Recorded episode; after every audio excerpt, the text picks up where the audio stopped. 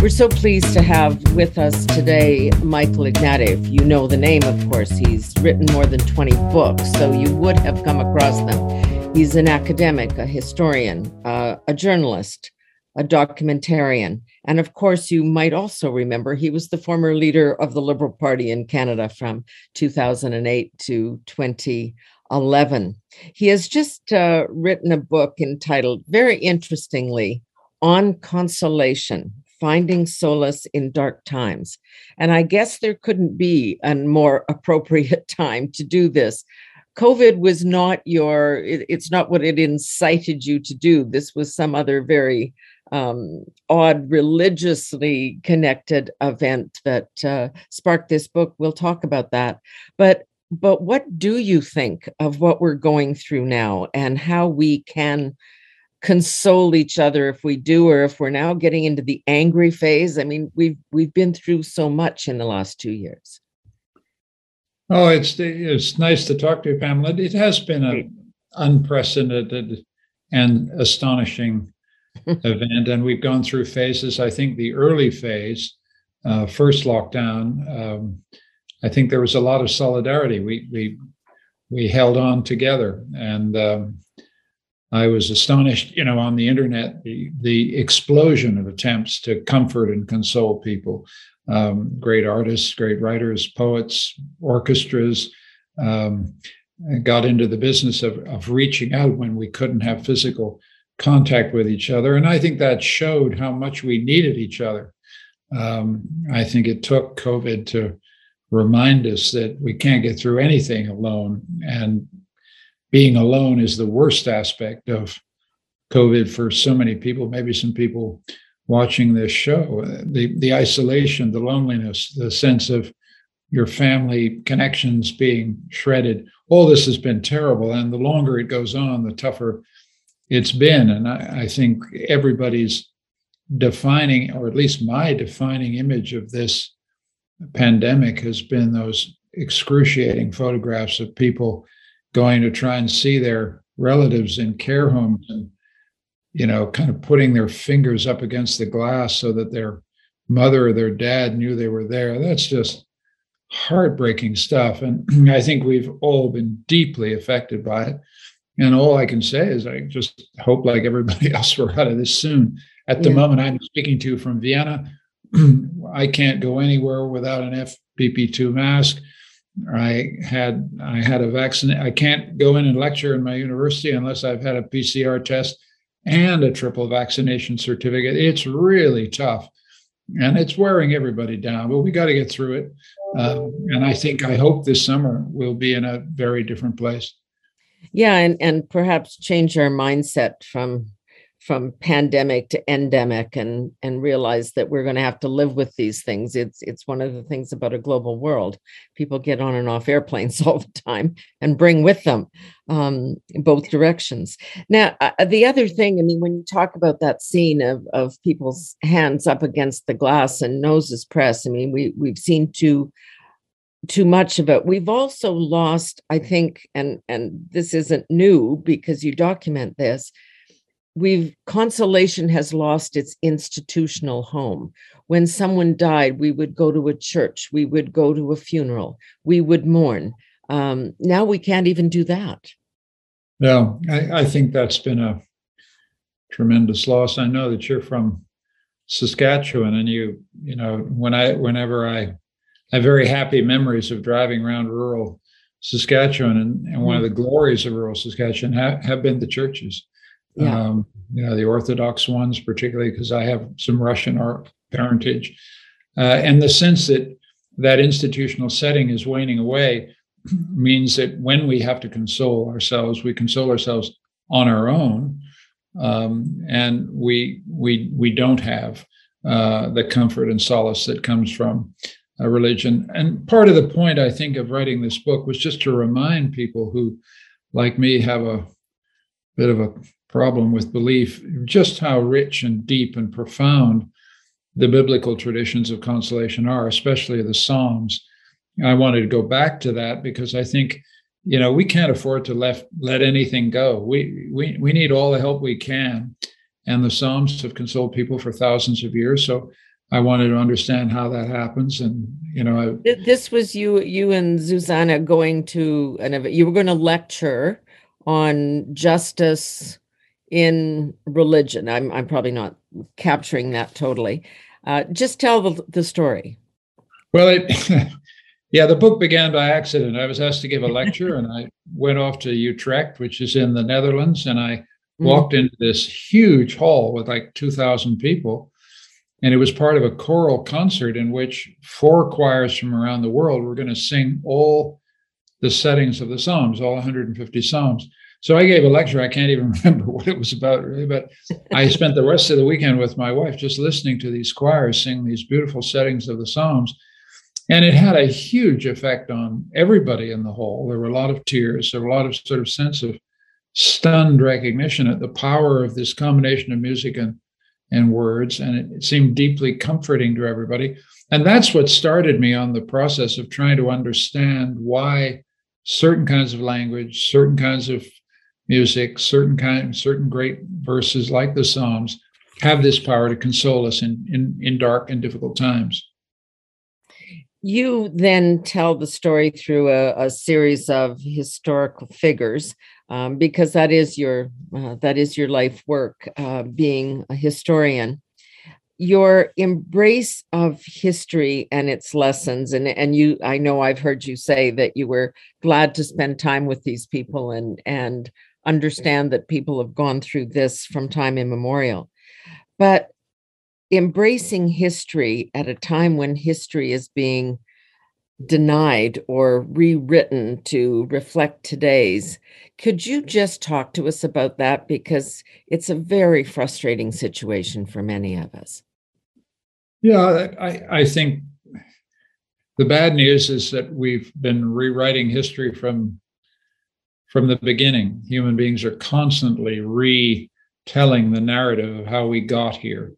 Um, at the moment, I think there's no doubt, uh, Pamela, that the the worry we've all got is not so much about the past, but about the future. Uh, you can tell a kind of confident, happy story about the past if you have a kind of hopeful vision of the future. And, and at the moment, the ceiling is very low. The future seems very dark for all of us. Some of it's, I think, this pandemic that never seems to end, plus the prospect that there will be other pandemics, because as mm-hmm. you said a minute ago, we live in a global world, we all travel and stuff crosses the species barrier from animals to humans, and boom, suddenly you're into uh, global uh, risks. So that is affecting not just our sense of our health, but it's affecting our sense of time. It's affecting our sense of, you know, do we have a future here? And I think um, you know, everybody who's got kids knows that the kids are extremely worried about the environment and the ecological future and whatever position you take on these issues. I know it's a controversial issue in Saskatchewan and Alberta. The reality is, is that we really aren't sure how we're going to get through the 21st century. We're not sure how we're going to make a transition from a carbon intensive economy to a carbon free economy and how we do that without destroying a lot of lives and traditions and livelihoods in the process. So you put those two things together, and then you add a let's add a third just for fun, um, rocketing inequality. Um, you know, I grew up in a Canada that was much more equal in terms of um, mm-hmm. income uh, in the 50s and 60s, and the statistics prove it. It's not nostalgia. We're now in a much more unequal society where a few people get a hell of a lot of what's great about being in Canada, and a lot of people don't get enough. And and you put these three things together, and we have a a lot of uncertainty about what kind of future we've got, and so we're then rewriting our histories um, to figure out how we got to this place. Um, when we look at the issue of inequality, we're one of the things we're doing is rewriting our entire history of nation building. We're rewriting the entire history the relationship between um, uh, with our Aboriginal brothers and sisters. And this is a, in Saskatchewan especially, is an absolutely electric issue and will be for generations. So we don't know how this conversation is going to play out. Um, all we know is we're we're stuck with each other. Nobody's going anywhere. So we've got to figure out some story about how we got here that we can live with together and share. But all that's terribly difficult, and it's unfamiliar to Canadians. I think we've we went through a period when I was a, a young person where we had a kind of Canadian national story. Well, that was from more equal, more pleasant, easier times. We're now in a world where we've got lots of Canadians contesting the national narrative. Um, we've got a lot of statues being toppled, right. a lot of heroes being knocked off their plinths. And it's very destabilizing. It's very uncertain. I, I just think that we've got to go through this process. There's no there's no alternative. We can't we can't turn back and say, I'm sorry, the national narrative is the national narrative, and you got to shut up and put up and live with it. It's just not going to happen. We we've done this before. Let's remember when Quebec surged into uh, national politics in the 50s and 60s. We had to change our whole narrative of the relationship between French and English Canada. And so we have a different story now than we did when I was, you know, 18 or 19. So the politics of the present, I'm, I'm getting to my conclusion here. The yeah. politics of the present constantly causes us to rewrite the story of how we got here. And that's just that's just the nature of of, of dynamic, innovative, changing societies like our own but people who were key players, many of whom you talk about and write in this about in this book, and we'll talk about that in a moment, like um, have now they are dismissed. Uh, now they are rejected. We don't like what those people did. We don't like what they said, and therefore we're going to erase them from the pages of history. That must be the antithesis of what you are as a historian. Well, I mean, let, us let's, let's take one particular example. I, I spend a lot of time talking about David Hume, the philosopher, 18th century philosopher David Hume, probably the greatest single philosophical mind in in the English tradition. Brilliant guy. Um, he, for years, uh, he lived in Edinburgh, Scotland, and the University of Edinburgh named one of its big towers Hume Tower. Well, recently they've taken Hume off the tower because uh, he said some things about Black people, about mm-hmm. slavery, that modern eyes find, you know, jarring and offensive. Uh, and there, I don't think there's any doubt that they are they are offensive remarks. The, the problem is that David Hume is a lot more than those remarks. He's the greatest philosopher England ever produced. He's one of the wisest historians who ever lived. And he's one of the most humane and compassionate human beings who ever who ever did anything. So, you know, the the challenge we've got, and then the same, you know, flip forward to the Canadian example, right. we're dealing with John A. Macdonald. I grew up living with John A. Macdonald as one of my heroes. This kind of drunken guy who kind of, you know, lying catatonic and in the, you know, and drunk for days and then rallying himself to basically, you know, steer the country through the, the first 30 years, 30, 40 years of his life. I mean, a political genius. And um, and yet it, it's obvious that he was responsible for the residential school system. He was responsible for the crushing of the Northwest Rebellion in 1885.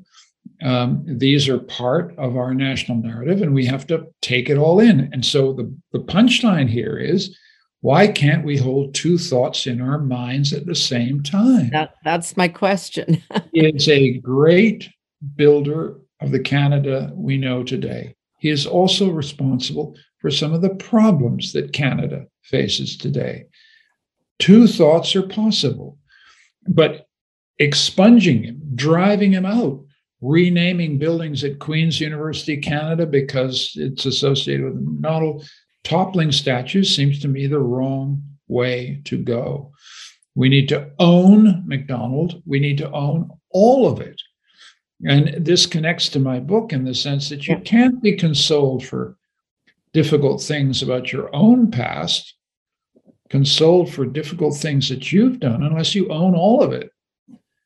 I mean, there's a chapter in this book about Václav Havel, the great Czech uh, dissident who became president of his country. Well, he sits in prison facing up to the fact that he betrayed some of his principles. And he does so with incredible courage and honesty. And I think his honesty allowed him to live in truth about that and become the great leader he was. But you you have to shoulder the burden of truth here. And the and our country has to shoulder the burden yeah, of truth. Exactly. And and the point is, you know, my truth will not be an Aboriginal leader's truth. We have to sit down and talk it through. And it's going to take a long time. It's going to take generations and it'll keep going. There's no end to this story. No, there is no end. That I, and I want to come to that. But when you said Václav Havel, and when I was reading the references to him, it's it's almost emblazoned in my brain because it's it's a quote of his that I love so much. But I'm going to read it just so that we get it accurate. Regardless of where I begin my thinking about the problems facing our civilization, he said, I always return to the theme of human responsibility. And the main task for the coming era is a radical renewal of our mm. sense of responsibility. Our conscience must catch up to our reason, otherwise, we are lost. It, it, couldn't be more true today that we oh. do, as you say, have to take responsibility for some of the things that we have done or things that have occurred in the past. But it, it's it's facing up to that reality that everybody needs to go through that process and take responsibility. Well, yeah, there are no there are no exemptions here. Yeah, Aboriginal Canadians have to take responsibility for stuff. Aboriginal leaders have to. We all yeah. just have. It's the same same business for everybody. Nobody gets a free ride through this midway. I mean, we've all got to mm-hmm. step up. When when you talk about when as we talk about the uh, indigenous issues and and it's the words it's like consolation in the title of your book. The first thing that comes to mind in our modern usage is consolation consolation prize like kind of coming in second um, as as opposed to the original meaning of the word which is to console you know and to be together to offer someone solace. Um, hmm. it's funny how that changes yeah, I think part of the reasons for writing the book was to kind of rescue the word consolation from mm-hmm. from its association, in fact, with consolation prize. The consolation prize is the prize you don't want to win, you know, and and uh, you know one of the one of the great images of that reluctance to be consoled by second prize was the Canadian women's hockey team. You know, that just this famous scene where this woman, you know, is given a silver medal, and they are so expecting a gold medal that they just yeah. cannot. It feels like shame to put the silver medal. And it's very human. I mean, I they yeah. were then required by the Olympics to wear the darn things and be photographed. they look miserable doing it. But you know, there are some times when the, you know, the best you can do is a consolation prize. And I want to I want to rescue consolation from this this area and and say that um, you know say something very simple which is that grief and loss and failure just go with the territory of being a human being. There isn't a human being who can get through life without some of those experiences. And the point about consolation is to find some meaning for them so that you can you know live in hope so you can get back on the horse and and and ride. And you know so i've done a lot of uh, showed a lot of great stories from the past of people who did just that and mm-hmm. and i hope uh, i hope people find that useful in their own journeys but i don't i don't think i've defined all the places you can get consolation from heaven forbid you know the the sources of consolation are essentially infinite if you just think of um, you know i've chosen some music which means a lot to yeah. me but boy, you think about the music in the 20th century. I mean, there's just an infinite source of, of things you can put on that just make you feel life is worth living, you know. Mm-hmm. And God bless the, the, the musical traditions we've inherited. So well, I guess I'm telling an optimistic story. there's yeah. the sources of consolation are infinite, and I just want to invite everybody to find their own the the uh, experts say that actually the reason we listen to sad music when we're sad is that and that it's not depressing. It is actually that consolation because you know others must have gone through it or they wouldn't have written that song. Absolutely. Absolutely. Yeah. that's the that's that in a way is the key. I mean uh, my, my sense of what it is when you console someone is that you sit with them and say basically i know I know. I, you know, I know what you're going through. And that sense of solidarity, that sense of, of, of empathy is crucial to the process of consolation. And when we listen to music, we have a feeling sometimes that people know what we've been through. Mm-hmm. And that's what makes it very consoling. And this is a tremendously important part of the human experience. Can think about being a 16 year old with a broken heart and listening to that song over yep. and over on buying 45 so that you can really hear it over and over again. The the other word and and I, I i just want to touch on it before we move on but reconciliation and and reconciling yourself. It's the same dilemma with cons- you know, consolation and uh, prize and and consoling because it's the same thing. We we're talking now about reconciliation with the indigenous people um, but reconciling also just means, okay, well, you just got to deal with the cards you dealt kind of thing. And that's our more common usage of it. Yes. I think it in our reconciliation with Aboriginal peoples, what we're we're we're looking for is both accepting and being resigned to the fact that we have a ba- bad history which we have to share and own up to. But the second part is much more positive.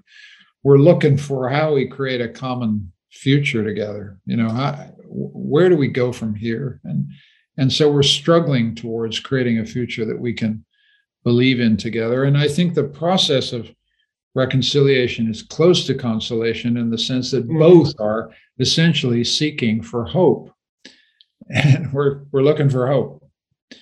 I, I, I, love the writing about Lincoln, of whom I am a, a huge fan, but your description of his um, ideological dilemmas, his human dilemmas, you know, sending kids off to die, ordering the execution of traitors, and not necessarily coming to an answer on the big, big question of whether or not uh, slavery could be ended. His own dilemma, seeking um, consolation and that sense of hope from his religious beliefs, that was, that still remains the kind of quintessential power struggle for politicians.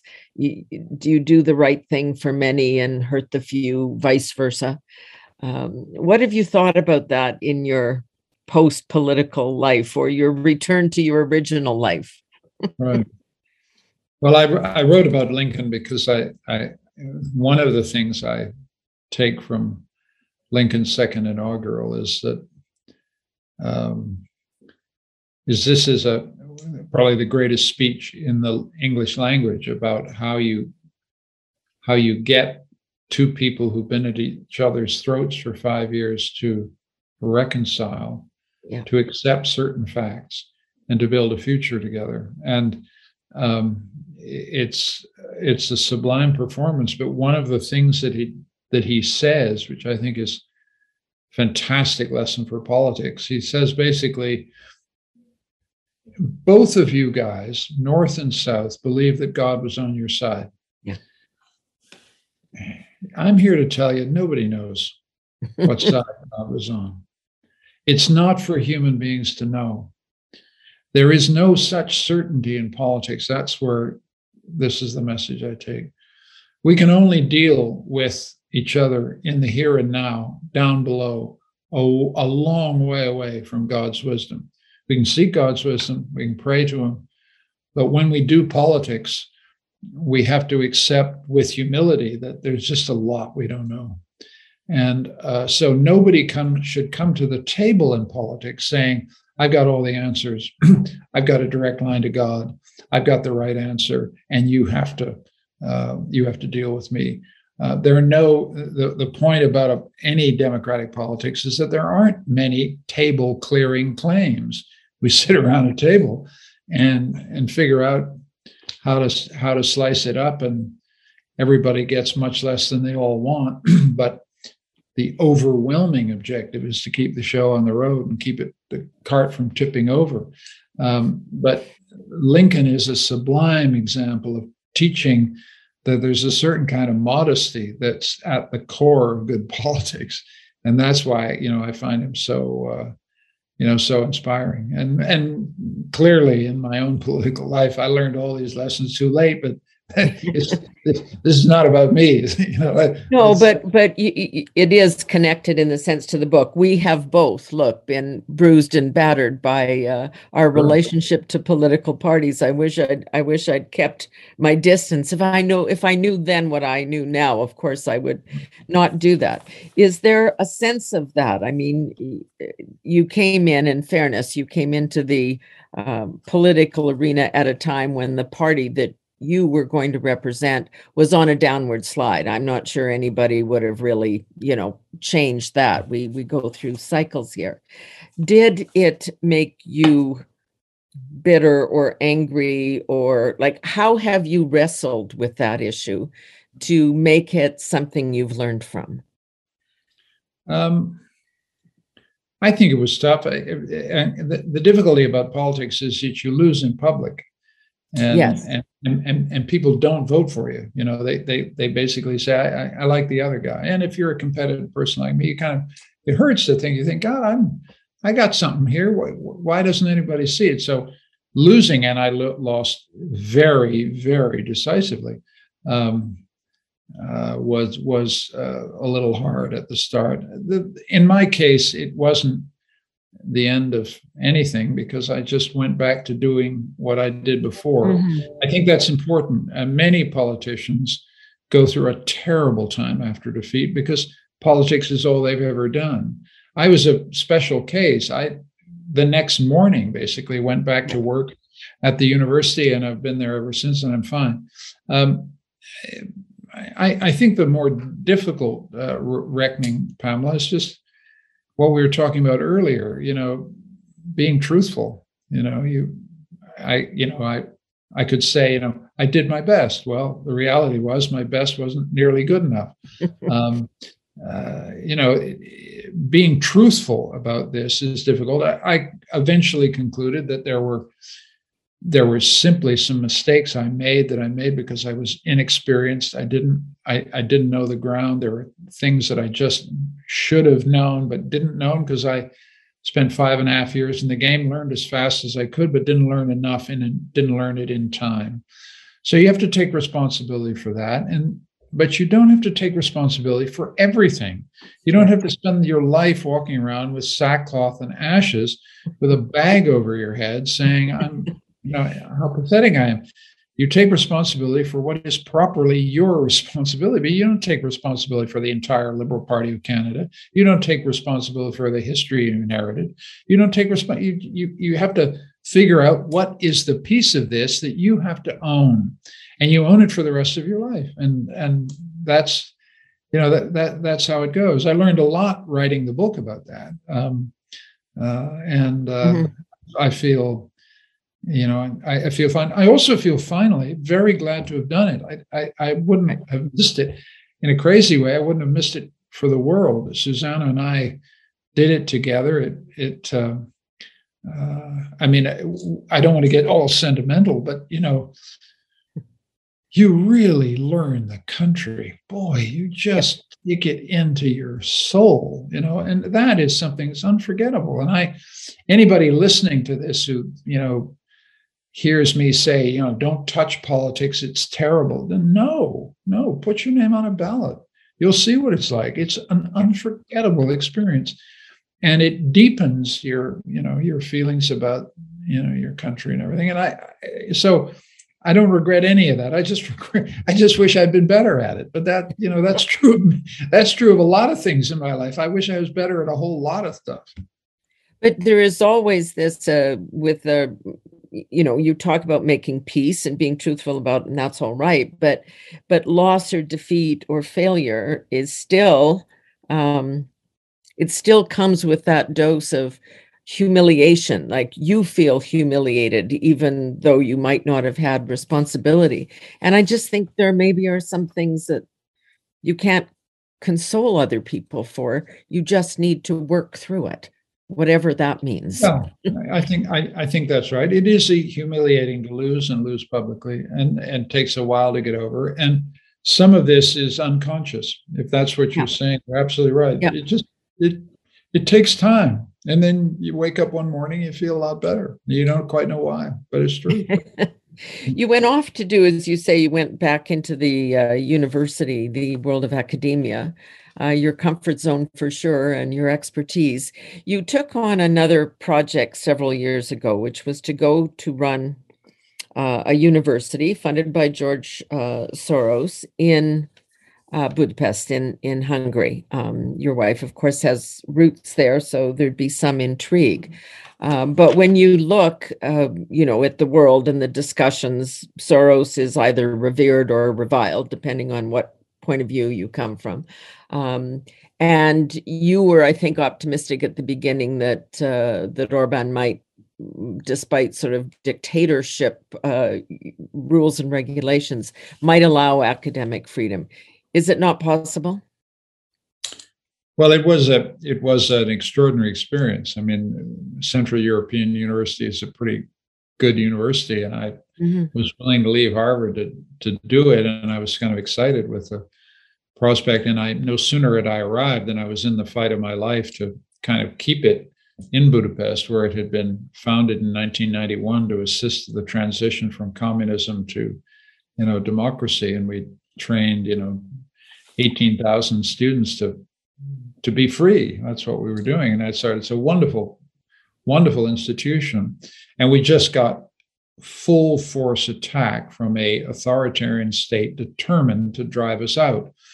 And um, and we fought as best we could. Um, we we got huge amounts of domestic support in Budapest. One of the most moving experiences of my life was to see 80,000 people marching past our doors chanting free universities and a free society. 80,000 people. It was just overwhelming uh, experience. So one conclusion is don't you know don't write off the Hungarians. They some of them mm-hmm. know what freedom is.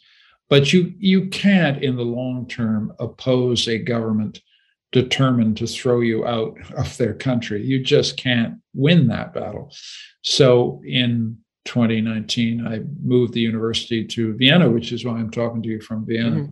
But it was a bitter experience um, because um, uh, it, it it taught me, first of all, that the European Union, which is supposed to restrain its own members and prevent them from going off the democratic path, was incredibly weak and ineffective in stopping this.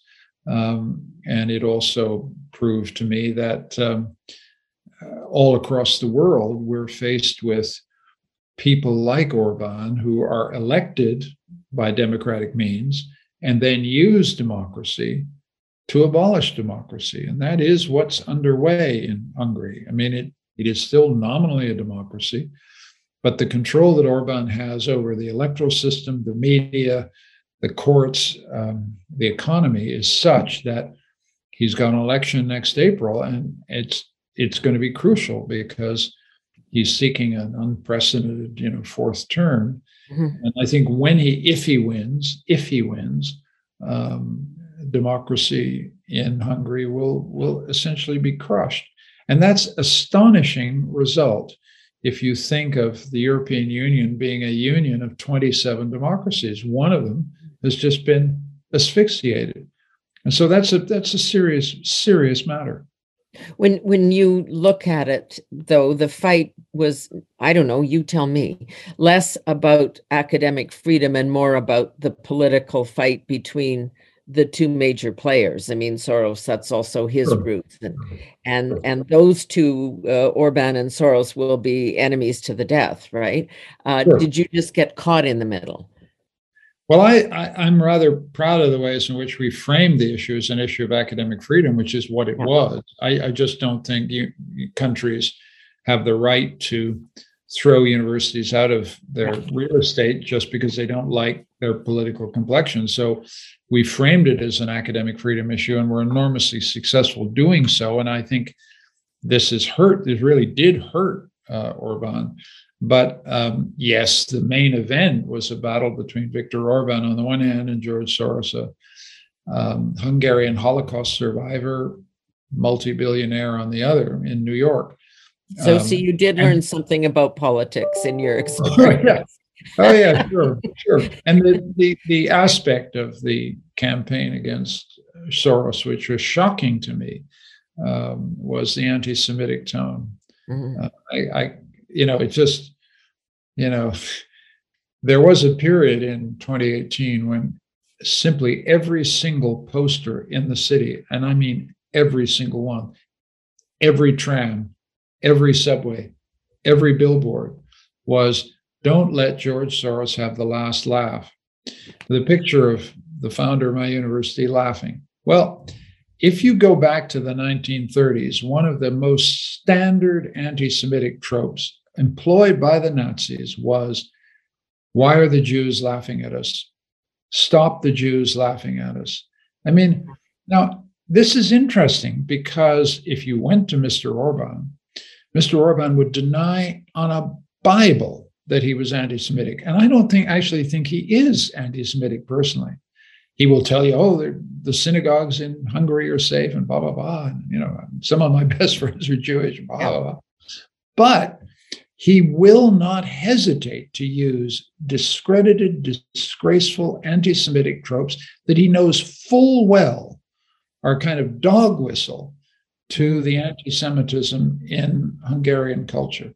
And I don't accuse Hungarians of being anti Semitic. That's not where I'm going. But the fact is that 600,000 Hungarian Jews were exterminated in 1944 with the active collaboration of thousands of Hungarian people.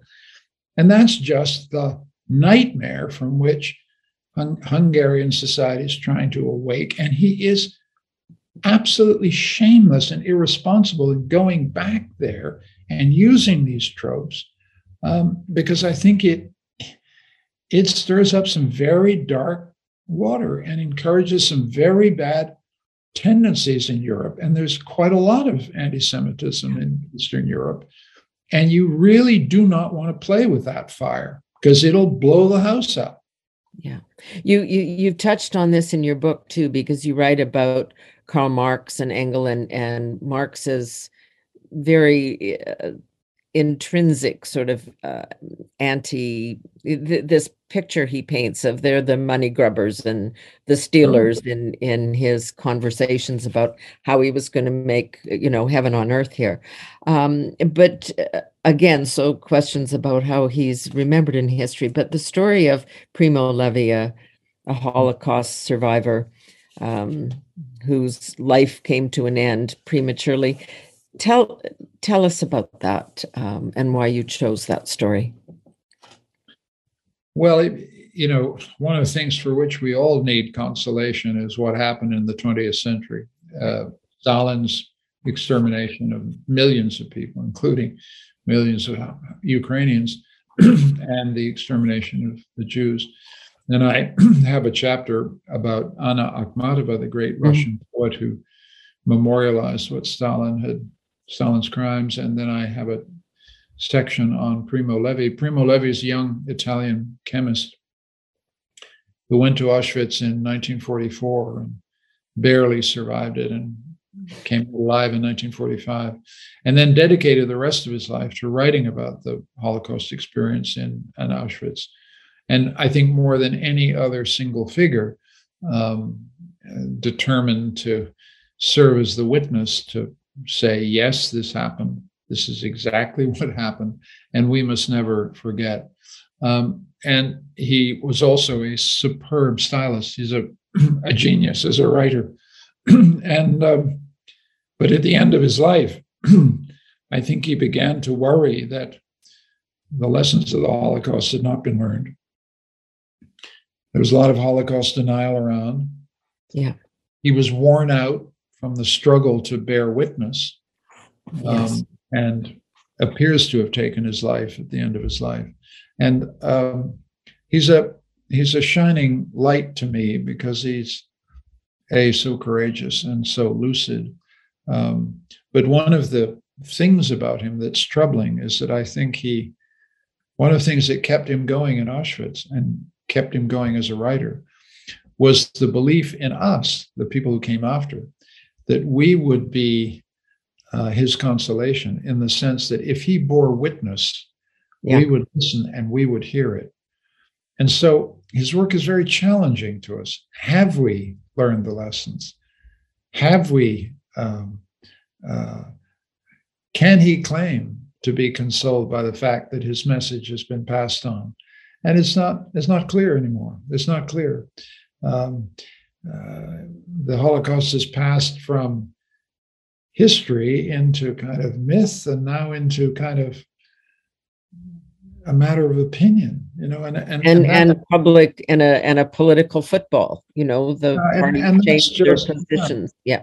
yeah, and and that I think would surely disappoint him. Um, yeah, yeah. So the um, one of the issues that I'm working on very uh, actively, and it comes from my own personal experience. My mother with Alzheimer's and I'm working on uh, on medical assistance in dying and allowing people the right to make an advanced request. So when they know they're going inevitably down that road, they can find some peace in advance, knowing that um, they can die with some dignity.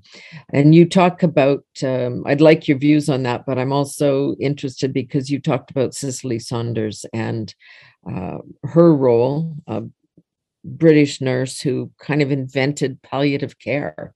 Um, and oh. that is the ultimate consolation in many ways. Yeah. Well, it, it's a book that's mostly about writers and painters and artists. Yeah. Who seek to console themselves and then console others. Cicely Saunders is unique in the sense that she tried to create a place, an institution um, for those approaching the end of their lives in which they could have the peace and quiet and the relief from pain through good palliative yeah. care that would allow them um, to make peace with their life and make peace with their relatives. And I think one of the most she's an inspiring figure because she she understood how deeply at the end of life people need to be consoled not and comforted not just for the pain not just for the fear of dying but for making peace with their their relations their family you know mm-hmm.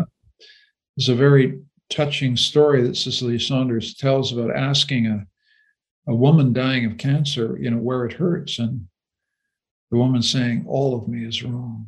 You know, it's a haunting phrase. I mean, when you're dying, all of you is wrong, not just, you yeah. know, it's not just the pain, it's it's the, the whole family thing.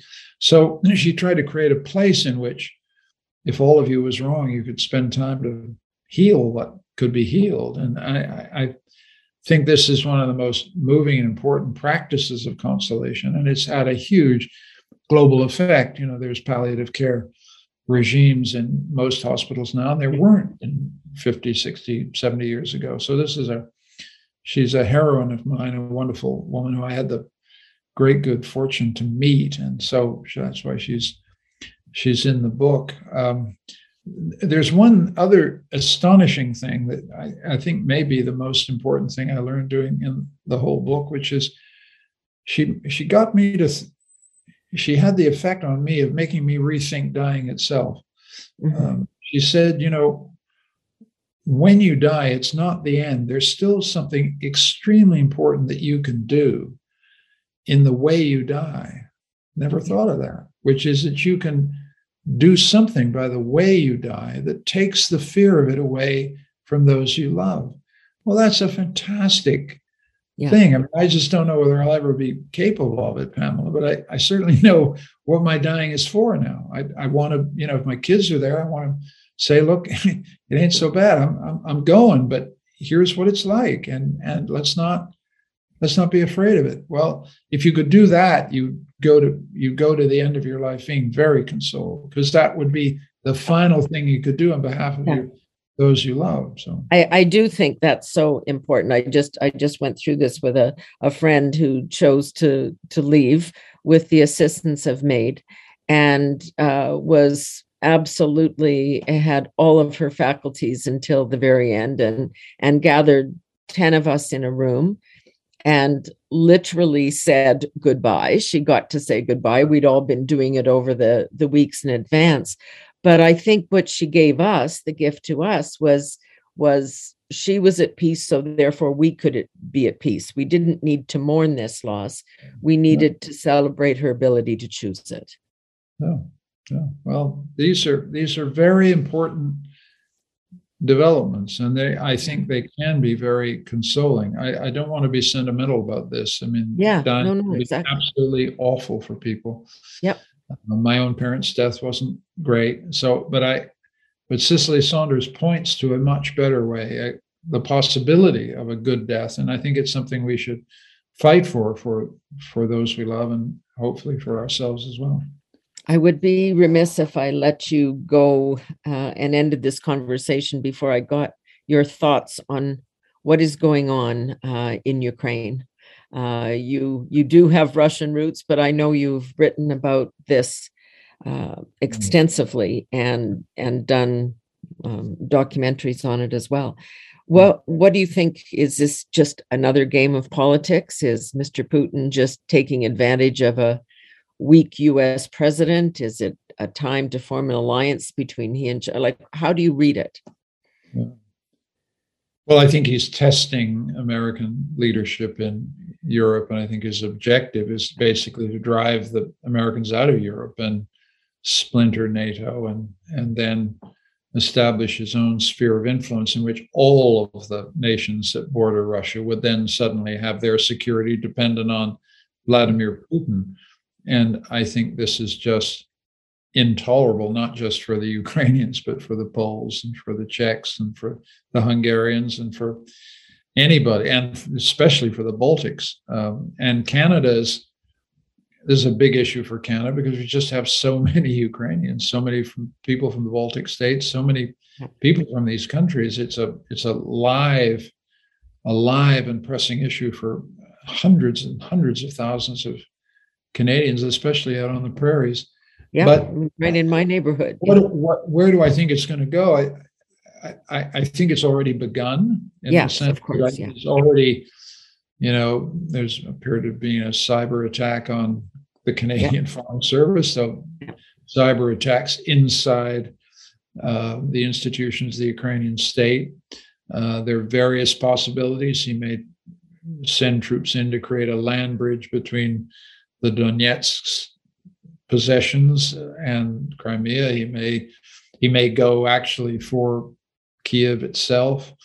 All I know is that um, I think Ukrainians will fight and resist. There's a long tradition of guerrilla warfare in Ukraine, which goes back a very long way. So um, they will not submit to um, uh, Russian military occupation ever. Um, I think it's I think it's also clear that uh, NATO does not form a threat, uh, pose a threat to Russia.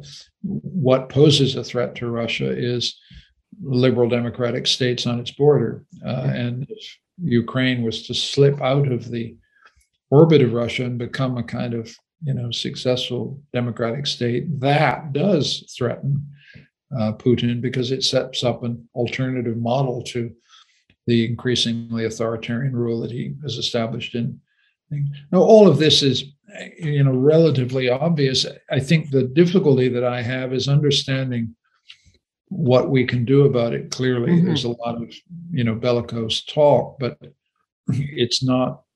And there have been a deployment of 8,500 troops, or they're on alert. Yeah. Uh, military supplies have been sent to the Ukrainians, and probably some covert stuff that we don't know about to stiffen their capacity there's some ships off in the in the in the uh, in the Black Sea, but in a shooting war, I, I I'm finding it hard to see exactly um, how we hold the Russians back. Unfortunately, if it doesn't come to a shooting war, I'm not sure how the financial sanction, sanctions package is going to defer him. I think he's discounted it quite a lot. I think another thing that he knows, and if you're in Vienna, you feel this very close that uh, any anything he does uh, will involve turning off the gas tap to Western Europe and Eastern Europe, and suddenly, you know, we're going to this can have a devastating effect on the European economy. So he's playing with fire in every kind of way. Um, I think it's insane, literally insane, to invade Ukraine because I think it it's not it's not he he can't win. Taking part of it doesn't solve his problem his either problem, because you're still left with this democratic Ukraine, which is the real problem. So I just don't know how it's going to go go. And I and final thought, and then I'll shut up, is he is calculating that Biden is weak and is distracted. The Americans are just completely focused on their own partisan difficulties and on Omicron. The British, who are the other major ally, are, you know, the government's hanging by a thread. Yep, for sure. Macron, France has got an election in April. So Putin is calculating this is the moment of maximum vulnerability. I think the the allies are doing their best here, but the, the hard question is how do we have anything that we can say and do that will actually stop tro- troops moving across an international frontier? And I don't have an answer to that question. There was lots of activity in the last 24 hours because we've seen politicians, Canadian politicians, those who serve in cabinet, holding up signs on Twitter saying, We stand with Ukraine. And the other side of that being is, you're the guys in charge, do something. Don't go on Twitter and hold up a hashtag. Is there something we should do?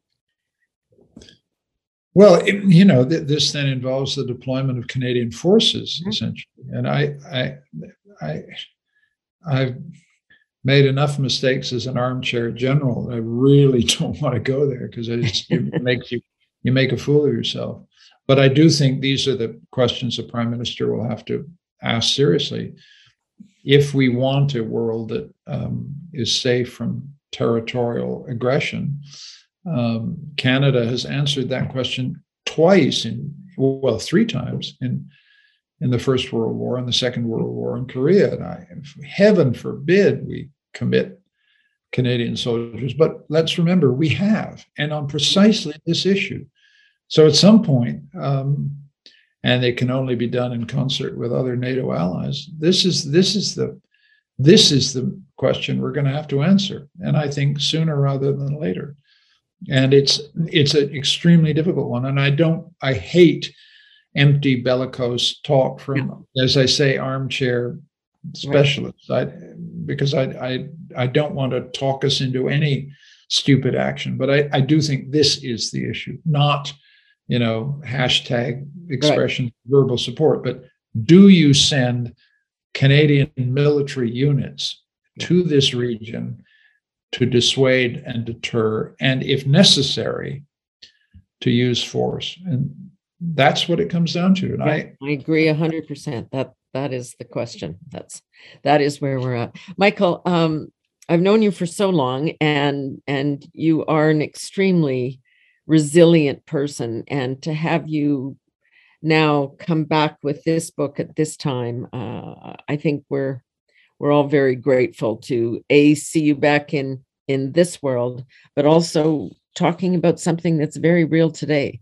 All its historical antecedents are important but we're we're all looking for consolation. So the book on consolation finding solace in dark times the author michael ignatieff. Thank you Thank you, Pamela. Nice to talk to you.